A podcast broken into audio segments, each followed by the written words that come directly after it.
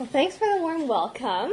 Um, so these words, do, does anyone know what inculturation or contextualization means? No. Has anyone heard of that word? Just a guess. Take a guess.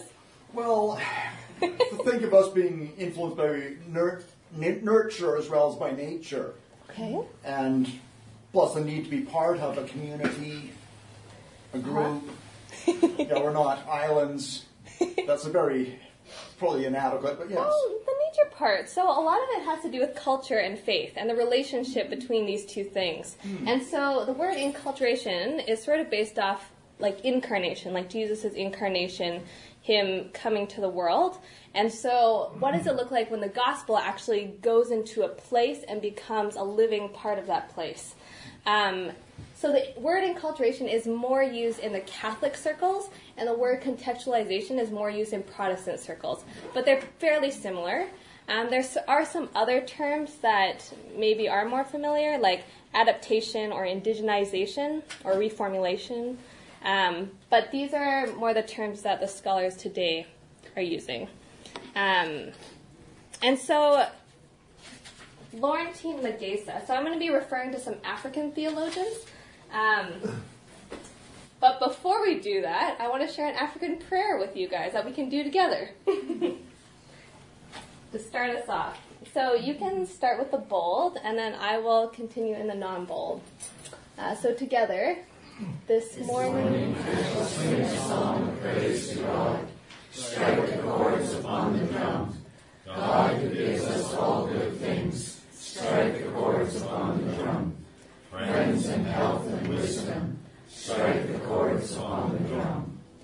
Lord is my light and my salvation. Whom shall I fear? The Lord is the stronghold of my life. Of whom shall I be afraid?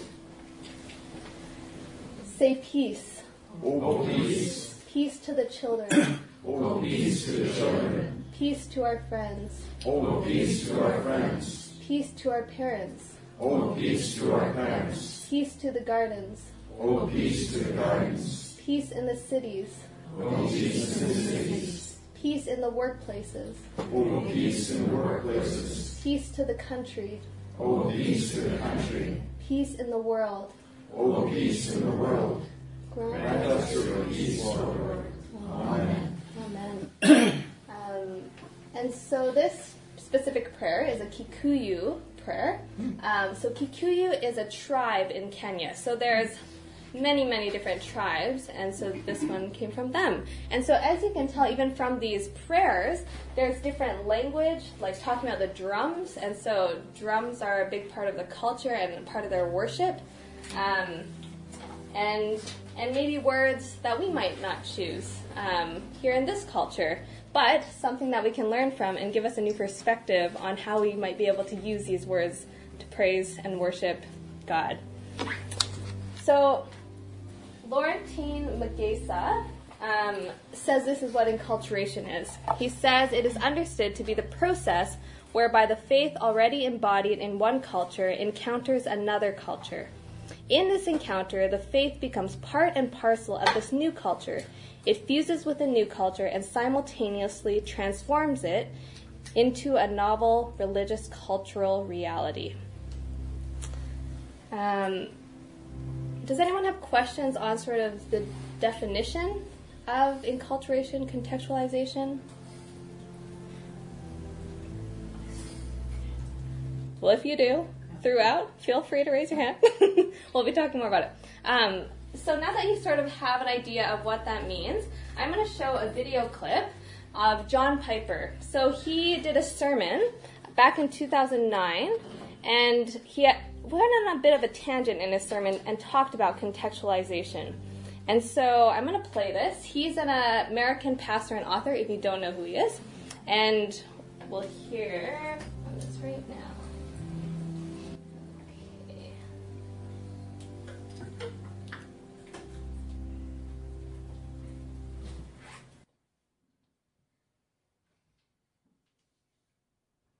And stress something. This is the gospel. It's not the only way to talk about the gospel. It's just the way Paul's talking about it here. Our job as believers, among many other jobs, but ultimately is to spread the gospel to everybody who doesn't know the gospel. All the people groups of the world. This is called missions if you cross cultures. To try to get the news Now, what's the news? Now, the reason I'm asking this is because so many people make missions so complicated. Endless discussions of contextualization and way over the top, in my judgment, on some of them. Now, picture this way of thinking about the gospel. The first thing we see here is that it is universally and absolutely relevant for every human being on the planet, no exceptions, with barely any contextualization. There was an Adam, you say to somebody who doesn't, what is Adam? The very first human being. You are a descendant from him. He sinned, you're dead because of his sins. That is understandable. You may not agree with it, but you can say, as a human, you inherited that. The reason you die is because he sinned. You're a sinner. You're all going to die. Second stage in the gospel presentation. The Son of God is like that Adam.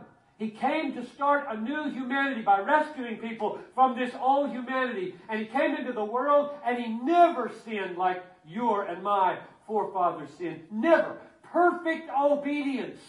We will one day stand with him before an infinitely holy God to face him because we've all sinned. His righteousness was performed in order that you might be counted as obedient and righteous and perfect through faith in Him. So just as you were united to Adam and died because of his sin, you may be united to Christ and live because of his obedience. That word must be told everywhere with barely any contextualization. Got to learn the language. Man, Father, origin. It'll blow their worldview out of the water, of course, just like it blows your worldview out of the water. We think, well, we white folks, Americans, been here 300 years and absorbed Puritanism, that we got the worldview figured out. Our, our brain set in America just fits perfectly with this book. It's just like a hat. Wrong. This book blows American brains and every other culture. And our job is to say it. Because every human being you meet is in chapter 5. Your family is in chapter 5. Your kids are in chapter 5. Your parents, your colleagues at work are in chapter 5. Every human you see on the street is in chapter 5. And the same truth is true about every one of them. And the same gospel applies to every one of them. And it isn't complicated. It's just mind blowing. Okay, so that was John Piper. and he's arguing that the gospel actually doesn't really need much contextualization. Um, so I'm here to say that actually contextualization is important. Um, so maybe with your neighbors, talk about whether you agree with him or disagree, or what you disagree and agree with. So spend a minute or two. I'll draw us back.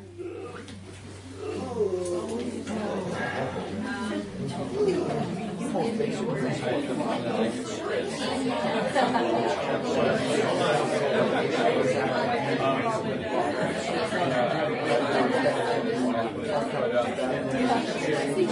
here.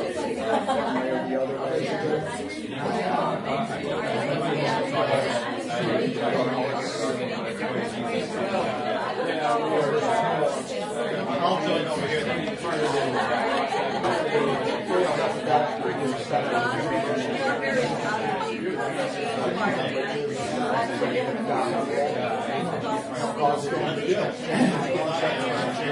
big fan of so I love big color. I just think of Yeah, I'm going to get presented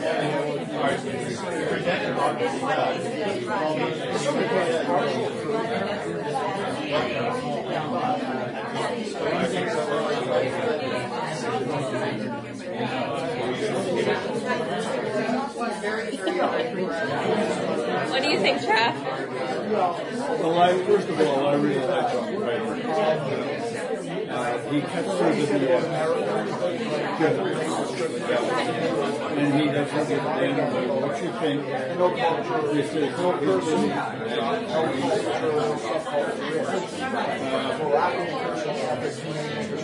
I realize there has to be a little bit more to it. But that would be an old thing. Because a lot of people don't understand Yeah. because we're dealing with all sorts different have the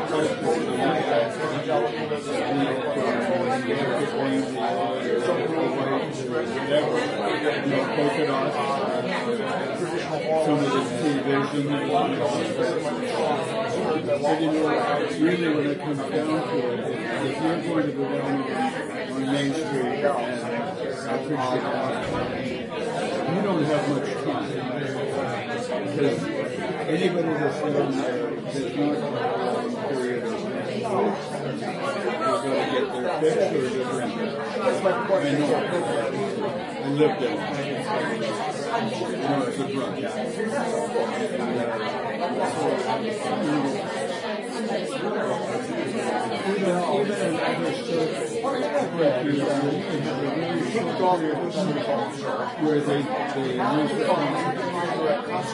And then you go, well,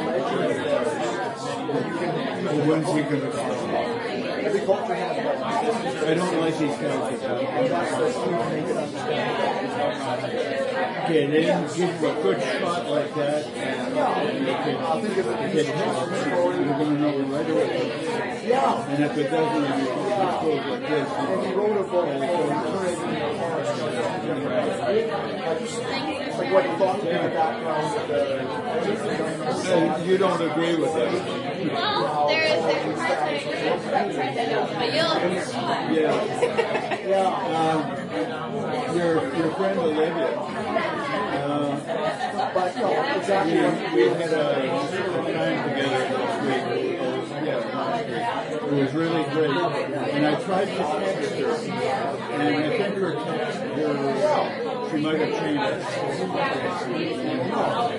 Hey? I know, I know. Yeah. Okay, I kind of figured it was yesterday.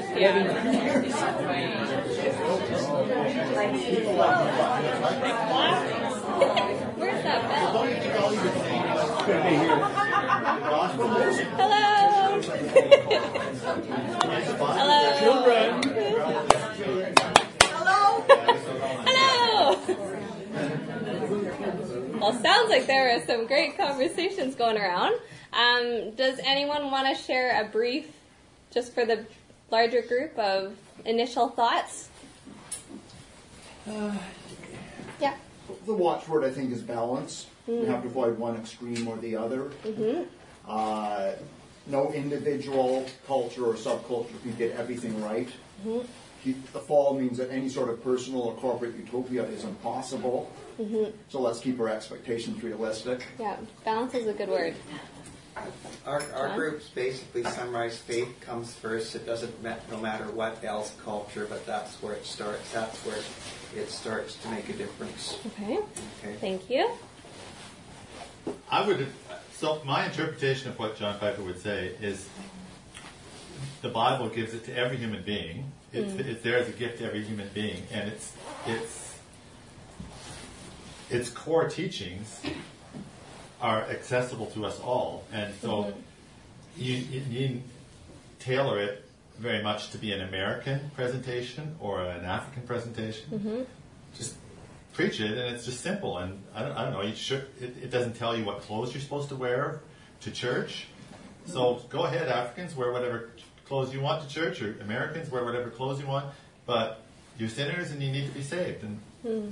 the, the Bible was made for all humans, and so that's what I'm getting from what he's saying. Right. And I'm interested to hear what you say because I think Okay. you think he's a little bit wrong. Well, I like John Piper, um, but there's some aspects of this that I'm, I think are really good. Um, there's other aspects which sort of I'll go through that that I think we can add a bit more information to that can be helpful. Um, so that's where we're going to go now. Um, so let's say um, that we summarize the gospel like John Piper did. So let's say we have this God created the world and everything in it, humans sinned and relationship with God, and the rest of creation was broken. Jesus came and died for our sins and resurrected. And because of Jesus, we can have relationship with God for eternity. Um, so let's say for right now, this is our gospel message. If I were to say this in another country that doesn't speak that language, that would not be helpful, right? Um, if I were to translate this message word for word um, in equivalent to the English way that it is, that also wouldn't make a lot of sense. So, are there many of you that speak another language? A couple? Yeah. And so, usually with another language, you'll still have to translate, which means you'll have to think of what what word can I use? There might not actually be an equal word in that language. Um, what how can I describe that thing in that particular language? So maybe the word sin actually in a language doesn't even exist. And so what do you do then? How do you explain this? Can I just say that in the original, it's uh, Hebrew and Greek that tell us this stuff. Well, it's already had to be what, what's your word? Inculturated? Contextualize or inculturate? Yep. For us. Yes. But but it's I, so I think Piper would be fine with that. Anyway, go ahead. I just want to clarify that Yeah. uh, it wasn't in it wasn't originally in English, so Yep. it had to be done for us.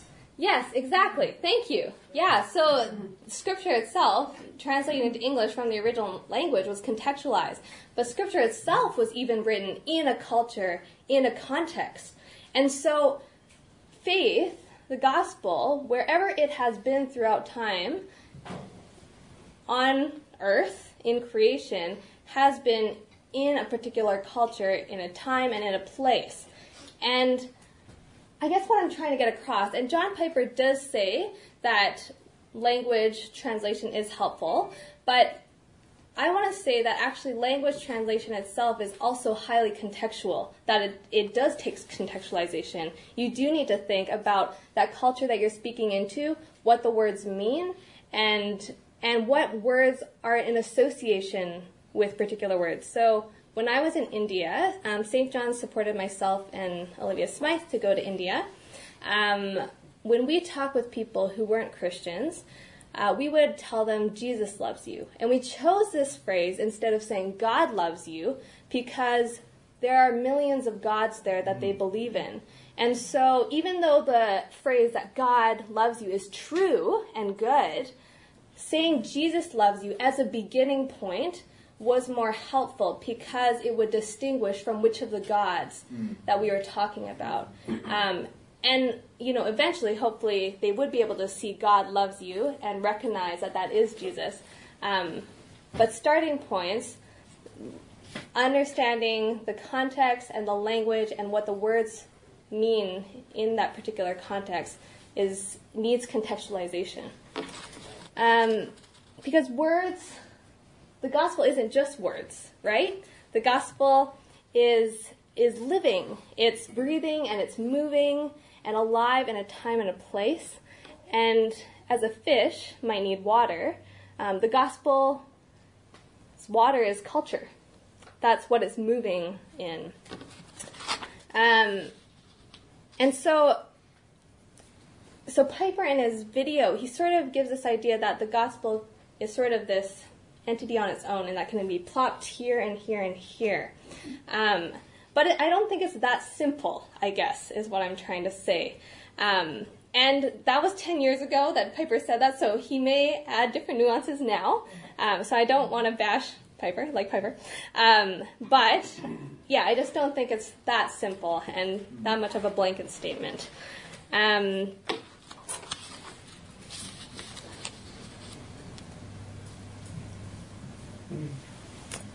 so, all this to say um, that language and context matters. And I don't think this just applies to where we are in the world. Um, or different languages and cross culture. But I think even here in Vancouver, right? Like if I'm speaking to someone who's five year old, that's going to be different than how I talk to someone who's 30 years old. If I'm speaking to someone who grew up going to a Christian school but doesn't know Jesus, that's going to be different than if I talk to someone who has no church background at all. And so just understanding our language and and trying to use language that they actually already understand and can then associate um, what you're saying rather than giving them new words that they, they don't have an idea for yet. Okay. Um, so I'm going to sort of jump to the Bible now. and so, can anyone think of areas where we see contextualization happen throughout Scripture? Um, Gentiles. Yes, there's Gentiles. Adapting the gospel to them, like should they be following Jewish mm-hmm. specific Jewish rituals right. and restrictions? Yeah. So Paul, Paul, who is doing that, speaking to the Gentiles and the Jews, um, throughout Acts, he has these three specific speeches in Acts. We see this in chapter 13, chapter 17, and 26. And so, chapter 13, he's speaking to Jews. And when he speaks to the Jews, he actually draws on the history of Israel because he knows they know these things. They, he knows that they know the certain people that he's talking about. And so he uses that to share truth with them. Um, chapter 17, I'm going to read a bit for you here. And here he's speaking to the pagans of Athens. And he says this People of Athens, I see that in every way you are very religious. For as I walked around and looked carefully at your objects of worship, I even found an altar with this inscription To an unknown God. So you are ignorant of the very thing you worship, and this is what I am going to proclaim to you. The God who made the heaven and everything in it is the Lord of heaven and earth, and does not live in temples built by human hands. And he is not served by human hands as if he needed anything. Rather, he himself gives everyone life and breath and everything else. From one man he made all the nations, that they should inhabit the whole earth, and he marked out their appointed times in history and the boundaries of their land. God did this so that they would seek him and perhaps reach out for him and find him, though he is not far from any one of us. For in him we live and move and have our being, and some of your own poets have said, We are his offspring. So he's referencing their own poets to actually try to share truth with them. Um, he's talking about this God who made the world. So there was other creation narratives going on. So he's saying this, this is the God who created the world. Um, and he he says, you guys have this inscription to an unknown God. Well, I'm going to put a name to that unknown God. So he speaks into the culture and what they know. In chapter 26, he speaks to King Agrippa. And here he takes a totally different tactic. He goes into his conversion story to share truth and how he was saved. And so Paul, he's contextualizing. And he knows his audience and he, he has an idea of what they already believe and actually just uses that to share the gospel. So I want to jump into another aspect of contextualization, um, this idea of uni- the universal gospel. So Piper talks on, about this a bit, and like the script said, that yes, the gospel is for every culture, every place, and every time. Um, but what does that actually look like? And so this guy here, John V. Taylor, um, says this. Does anyone want to read this for us? Christ has been presented as the answer to the questions a white man would ask, the solution to the needs that Western man would feel, the savior of the world of a European worldview, the object of the adoration and prayer of historic Christendom. But if Christ were to appear as the answer to the questions that Africans are asking, what would he look like? He came into the world of African cosmology to redeem man as Africans understand him, would he be recognizable to the rest of the Church Universal? And if Africa offered him the praises and petitions of her total, uninhibited humanity, would they be acceptable? So he poses some interesting questions. Uh, Father Orobator, he's a Nigerian Jesuit priest who we actually got to go visit and listen to um, while we were in Kenya. He says that theology does not operate in a vacuum, and every attempt to understand faith is grounded in our experience. As an ind- individual has unique experiences, that will highlight different aspects, thoughts, and theologies and questions, um, as does a culture. So in Africa, we found that questions around HIV, AIDS were very prominent, um, and how to deal with that as Christians, and and what the role of Christians was in sort of walking alongside people in that, um, or questions about what does it look like to be in a place where the history is colonization and Christianity was brought in that way. Um, what, what does that look like? And so these these are questions that people in Africa, in the church in Africa, are asking and wrestling with. Um, but it's different here. We have different questions that we're asking. Uh, the church here, we're asking a lot about sexuality and how do we respond to what our culture is saying about sexuality. Or what does it look like to evangelize in a post Christian culture where Christianity was a big foundation, but now a lot of people don't believe that and already have these associations with Christianity? Um, so we're asking different questions. And so I think each perspective um, we can we can learn from each other and the questions that people are asking in different places around the world. And this is the diversity and the beauty of the church. And it's only when we gather people from different cultures where we come to see this universal gospel that does transcend different cultures. John Mark Ella, so he's a Cameroonian sociologist and theologian. Um, he says this The universalism of Christianity is not an established fact. It simply appears on the horizon of a promise that comes true in the dialectical tension produced by the confrontation of different cultures.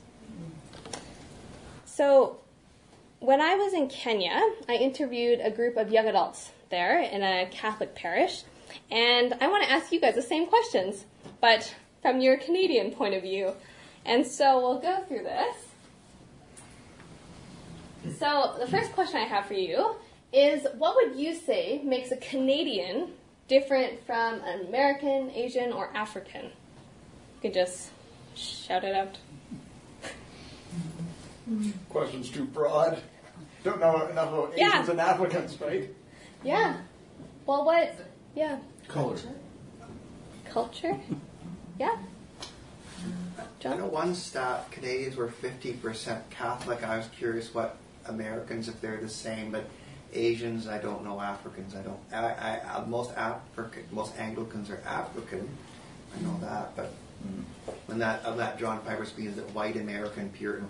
Well, how many Americans are Catholics? It sounds like it's not as much as in Canada how we spoke. Yeah, so different places will have different, um, maybe different proportions of the denominations and mm-hmm. whatnot. Mm-hmm. Yep, different proportion of Christians. And what about Yeah. differences between different Asian and African cultures? Yep. Yeah, but what about Canada? What, what, what, what do you see in Canada? Maybe in our culture. You said culture. Um, what in Canada is maybe different from other places? We're like the Americans. We grew from the start with multicultural society. Mm-hmm. Mm-hmm. So we don't have one tribe in our history. We mm-hmm. don't even have one country or something as a background. Hmm. And that is actually quite different from some other countries where they have culture and language hmm. in common going back millennia, you know. Right. There's many people from many different places, and we have many people speaking many different languages and different cultures coming here. On the other hand, we don't have tribal territories where those boundaries are more significant than national boundaries. Right, right. So it's easy to go across borders and whatnot. Sorry, Yeah. we do have tribal boundaries that Oh. are more important than national boundaries. Yes. Please, Jeff, share more about that. It's called My First. Nations communities. Yeah. Yeah. And so Canada, like the First Nations were here already to begin with, and so they became colonized, right? and so having that in mind as well is very important, especially.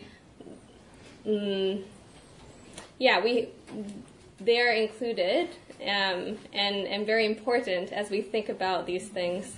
And they have such a uh, incredible voice that we can listen to on because there are many Indigenous um, Christians that are looking at how does what does it look like to be a First Nations Christian, um, and and they have unique perspectives that they can share with the global body.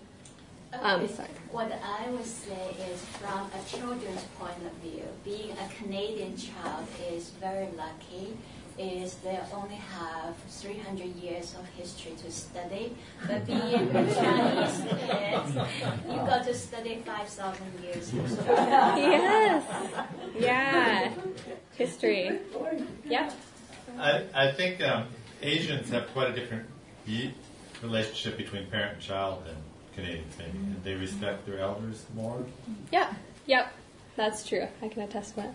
I I think that the concept of affluence, because I think that a lot of, in North America, we tend to think about how do we self-actualize ourselves, so it's very much me-focused, as opposed to, I think, in some other cultures where you're dealing with more issues of survival of you and your family, or opportunities for you and your family that might not be as, as core as, as for some people. I'm not saying that there aren't people in Canada, but by and large, Yeah. I think we think about what do I want to do as opposed to will I survive. Yeah. So more of an individualist country. So I'm going to move on. Um, so I asked this group of youth, young adults, and I said, what would you say makes an African different um, from Asian, European, or North America? So they said black skin, diversity, many different languages and cultures in one place. Um, technological advances, dancing. They have a dance per tribe that they can actually see the dance and they know which tribe that's from. Um, and traditions are big. Uh, so that was really interesting. But black skin is only true of sub-Saharan Africa. In the north, they are not black. Yeah, so we were in Kenya. Yeah. Yeah. But yeah, there there is diversity within Africa. Yeah. It's a very big place. Yes. Um, so what would you say makes a church in Canada different from a church in any other place? I think it's uh, uh, much, uh, more reserved, publicly more reserved, more uh, Hmm. proper uh, behavior. It's not as spontaneous as in other places. Did you grow up in a Pentecostal church? So maybe some churches have a bit more structure. I would say that uh, church in Canada is full of Canadians, which makes it very different from a church in any other country. yep. So whatever. So that's a silly way of saying that we bring so much of our culture in our minds and in our lifestyles, our patterns into church with us. It's just assumed. hmm So that if we go to another church in a totally different nation, it looks so different. But a lot of that is is just the embedded culture Yeah. that those folks live and breathe in. Yep. So how the culture influences. One of the, the examples of that that, I- that I've experienced is just how in your, see from a Canadian, in your face you are with people. Like, and I think in our congregation you think twice about asking people personal details about their health or their family or their finances. And I think in some other cultures, it's very appropriate hmm to, to be much more um, open and honest and less reserved about what's really going on in your life. Yep. I, I thought I've researched why it's more it seems more individualistic here versus other countries. I think we come here, there's more abundance. So since there's more abundance, we don't have to rely on family members.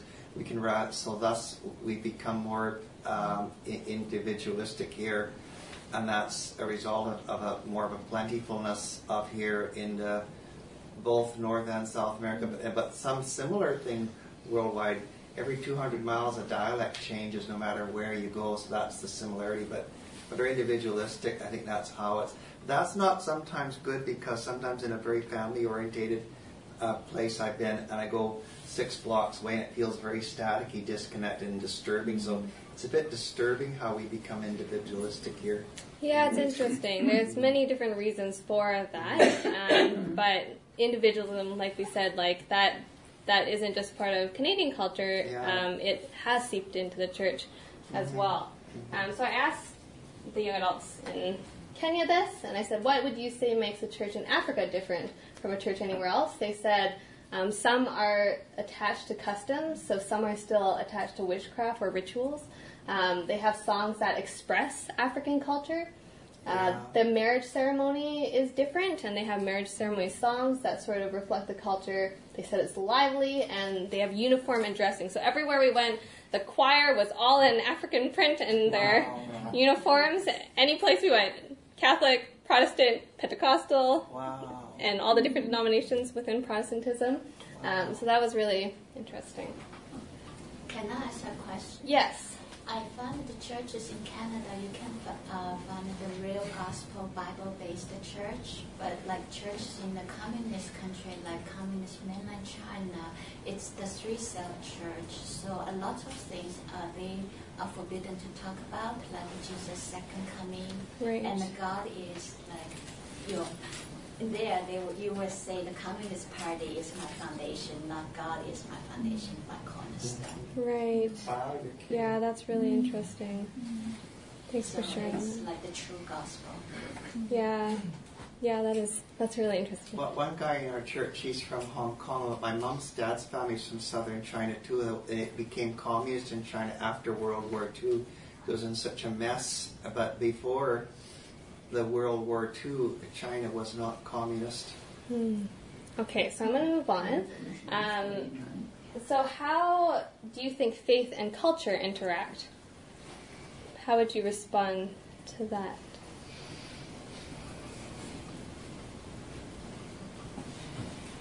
A lot. Maybe someone who hasn't spoken?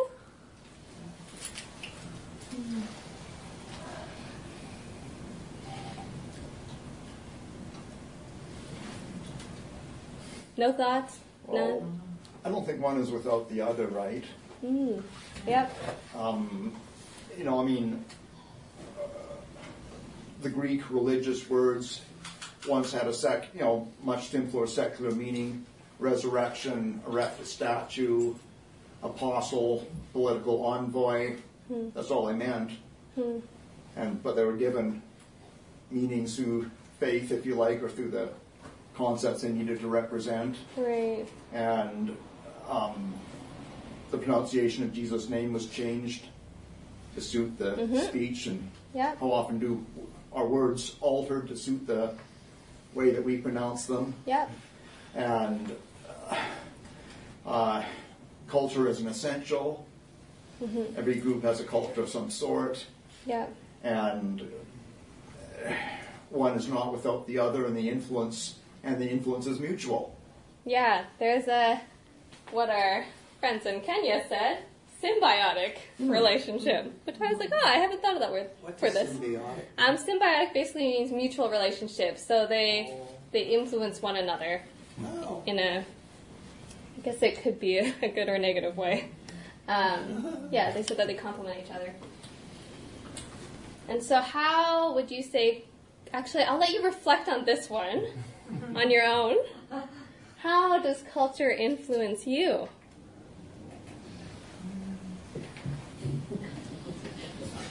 Think about that. So this is what the students said. Um, someone said it's the real me, my background, sense of belonging, education of other cultures, example intermarriages and learning from each other. How boring if we were all the same. Um, so it provides entertainment, different dances. Some cons, though, uh, for example, conflicts between cultures or tribes. Um, some may think they are superior. Some cultures carry out illegal practices, so they gave female genital mutilation um, as an example of that. Okay, so this is my last question for you. Um, what do you think the Canadian church has to um, share and contribute to the global church?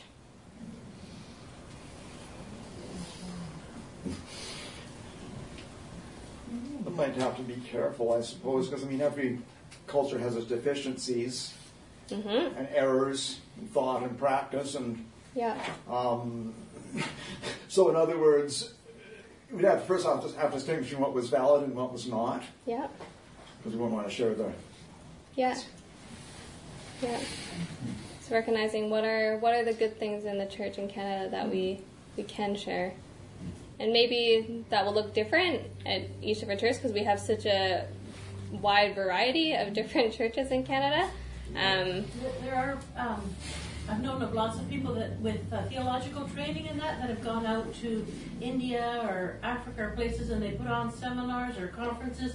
We've got three women from our church right now in South Mhm. Africa sharing what they've learned about leading women women's groups and all of that. Mhm. We can share the knowledge and the education that we have. yeah, Share it around the world. We have a lot of resources and accessibility here to many things um, that I think is something that, that we can share, but obviously, and of course, coming with a posture of humility. Because often, I think throughout history, it hasn't gone that way of coming in a posture of humility. It's been in a posture of superiority and saying, We know this and we're going to share this with you. Um, but instead, rather, how can we come together and say, Hey, like, this is how I understand Christ to be, and this is how you understand Christ to be. How can we learn from one another um, as people in the body of Christ? Um, and so the Kenyan student said this that what the church in Africa um, can contribute to the global church enthusiasm to appreciate various cultures, uh, encourage others to appreciate their cultures, diverse songs.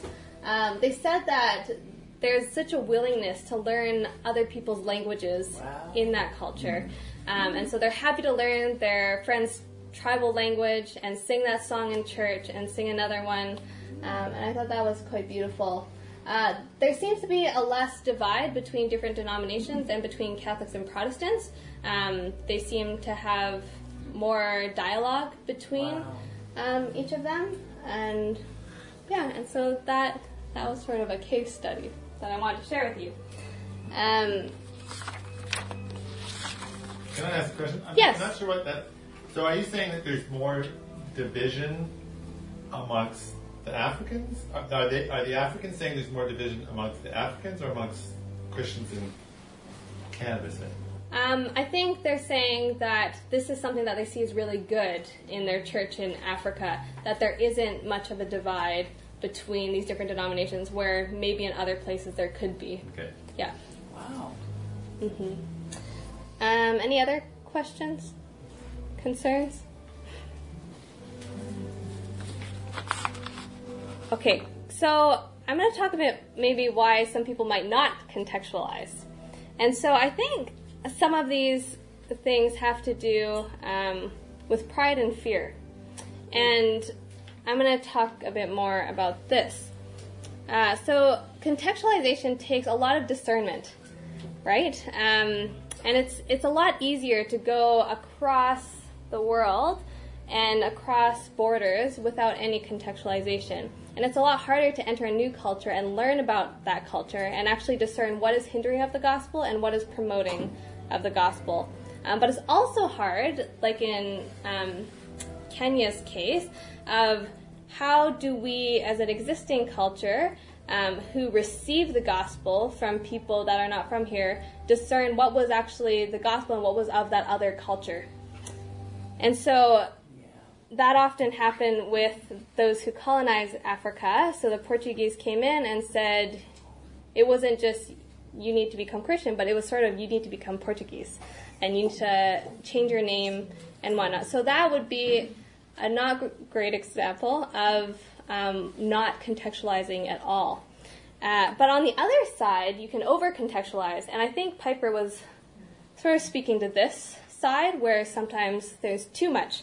And this can lead to syncretism, where Christianity looks no different from the religions and the culture around them and is actually unrecognizable to the global church.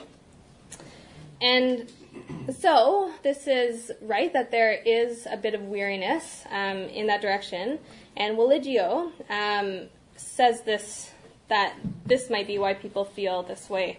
Uh, they feel inculturation aims at creating a different type of Christianity, a faulty doctrine of our faith, and lower the Christian standards established at such a high cost of lives and efforts. They suspect it would divert the Christian growth by introducing its superstitions, long condemned, elements of paganism, long forgotten, and create syncretistic Christianity.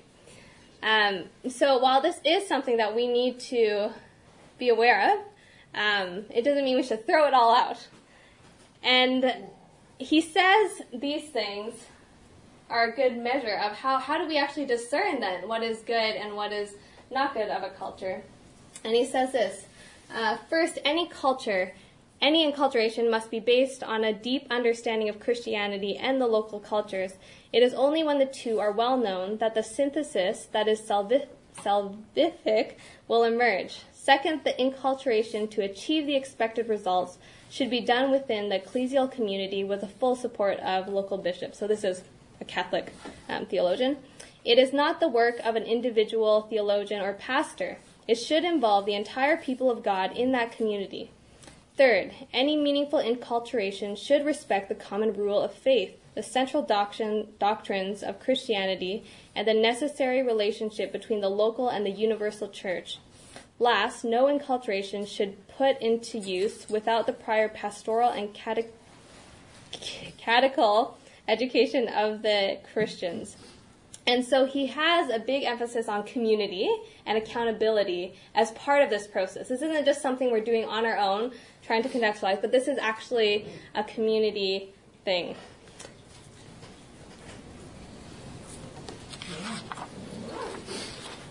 So that so I think scripture is a is a good marker and and community in just helping to discern what we can accept of a culture and what we cannot. Um, okay, so my last point, we're going to wrap up soon here. Um, so, contextualization takes humility. It's not easy. Like, it, it's really hard. When I went to India, we, we dedicated two years to learning culture and language because we saw that it was important and we saw that we did have a certain lens that we were coming with. Um, we didn't end up actually getting to stay two years, but that's another story for another time. Um, and I think I was really discouraged by meeting many different missionaries, um, most from North America, who did have this posture of coming with superiority, coming, um, living in the exact same way that they lived in America, in India, um, and yeah, and and weren't contextualizing, um, and it does take humility. So one of the top five challenges actually for missionaries is conflict, uh, not necessarily with a culture, but actually between group members. Uh, and so, in many ways, it would be a lot easier for a missionary to just go by themselves and to do what they wanted, to preach what they wanted, evangelize the way, the way they wanted, and just make decisions by themselves. Um, but this is actually dangerous because there's no accountability, um, and there are unique circumstances where people have gone up on themselves, and God uses that. Um, but um, as Religio said, that community is a huge part of this idea of contextualization. Um, but humility, it takes a lot of humility to learn from people who you might very well disagree with. And but I think coming with that posture then actually helps you to speak into and share the gospel in a way that that their worldview can understand. Um, yeah. And so I guess something as you leave here today, just to think about, um, why why does this matter? Or maybe for you, you're thinking, why does this doesn't matter? Um, why why does this or not matter to us here in Vancouver today? And and how might you already actually be contextualizing the gospel? Um, how might we have received a scripture that has been contextualized um, for us? Uh, what a, what is what does this look like? And to end, I'll read this quote here. Um, through patience, hard work, community efforts, sincere dialogue, and mutual trust, the future will certainly bear out the truth that only when Christianity becomes authentically incarnated in the local cultures does it become really strong and alive and shine out more beautifully and above all acquire the nature of permanence among all the people of the world. Amen. Does anyone have any questions? Yeah. What, would you say is the role of the Holy Spirit in, in culturalization? Mm, that's a great question. Holy Spirit is needed in this process. um, I I'm trying to think if there is a lot of reading on that. I guess I can mostly just speak from my own personal experience of being in India and you know when we went to um, our language teacher's place and it was a Hindu festival and she offered us food. I had to decide on the spot, oh my gosh, like, was this sacrifice to an idol? I don't know. Was it not? Like, this was not a question I had to wrestle with um, in this context. And, and on that spot, having to discern um, what, what I should do. And I did end up eating it. Um, and you know, and you are going to make mistakes and might question what you did, but you can learn from that. But it was helpful to have my friend there, and we debriefed it and thought, like, what what do we think of this? Um, and yeah, but yeah, dependence on Holy Spirit is really important. Is especially when those moments that you don't have time to think really hard before it comes, because it might just come. Um, and and depending on the Spirit and, and what God has revealed to you um, through through your own experience in his walk with him. Yeah, thanks for that. Is your bottom line so far in studying this something? Are you, are, are you confident that this is a good a good inquiry and it gets to good ends? I would tend to think, obviously, it is. The God of Yeah. peace Yeah. is a God who's good for all cultures. Hmm. And what He's done for the world and healing it in Jesus. Mhm. So we can be confident in He'll He will rightly relate Himself to every culture. Yes. Is that is that your bottom line? Something like that? Yeah, I think my bottom line and my hope for today is that this is already happening, whether we know it or not. Um, and how can we be more aware of it so that people will hear the gospel in and understand it? So not just um, hear these words that maybe are this gospel message, but really understand it and take it to heart with what they have experienced and what they know, um, wherever that may be in the world. I think that that that is my hope. Yeah, and how do we actually learn and see value in in people and places that are different from us? Um, and see what is God doing in that place, and see what they have wrestled with theologically, and how do we learn from them on issues that we have not spent a lot of time as a culture, as a church in Canada, maybe learning about.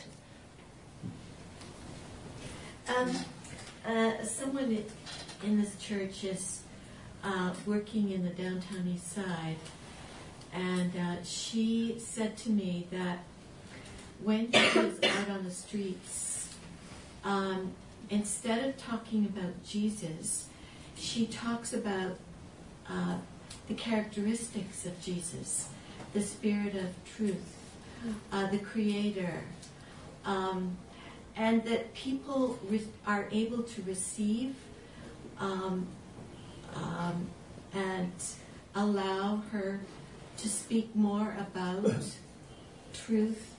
Um, so she is. This is just something that this group that she's working with has discerned that sometimes um, the name of Jesus, just because of in our culture in the downtown east Right. side, um, they just uh, back away.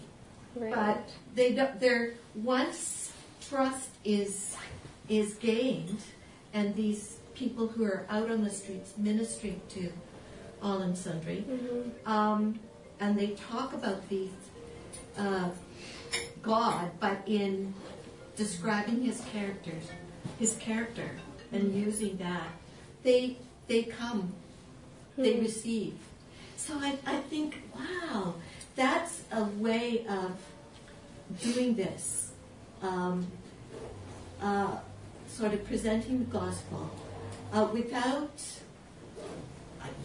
You would just think, well, we have to mention the name of Jesus. They do eventually, if there's, um, if they can invite them in. But initially, Right, there might be different starting points for each person depending on the people. And I think make not having um, a black and white rule for every person of this is how it should be for all people, but who are you speaking to? And maybe for some people, they might have a, a really heavy negative association with the name of Jesus that actually might take them a bit of time to soften to that. And and you know the hope is that they will get this idea that you know we are sinners and that Jesus died for us and that we have relationship with God. Um, but sometimes getting there and to those phrases or that um, the essence of that idea might might be a bit slower um, than we might think.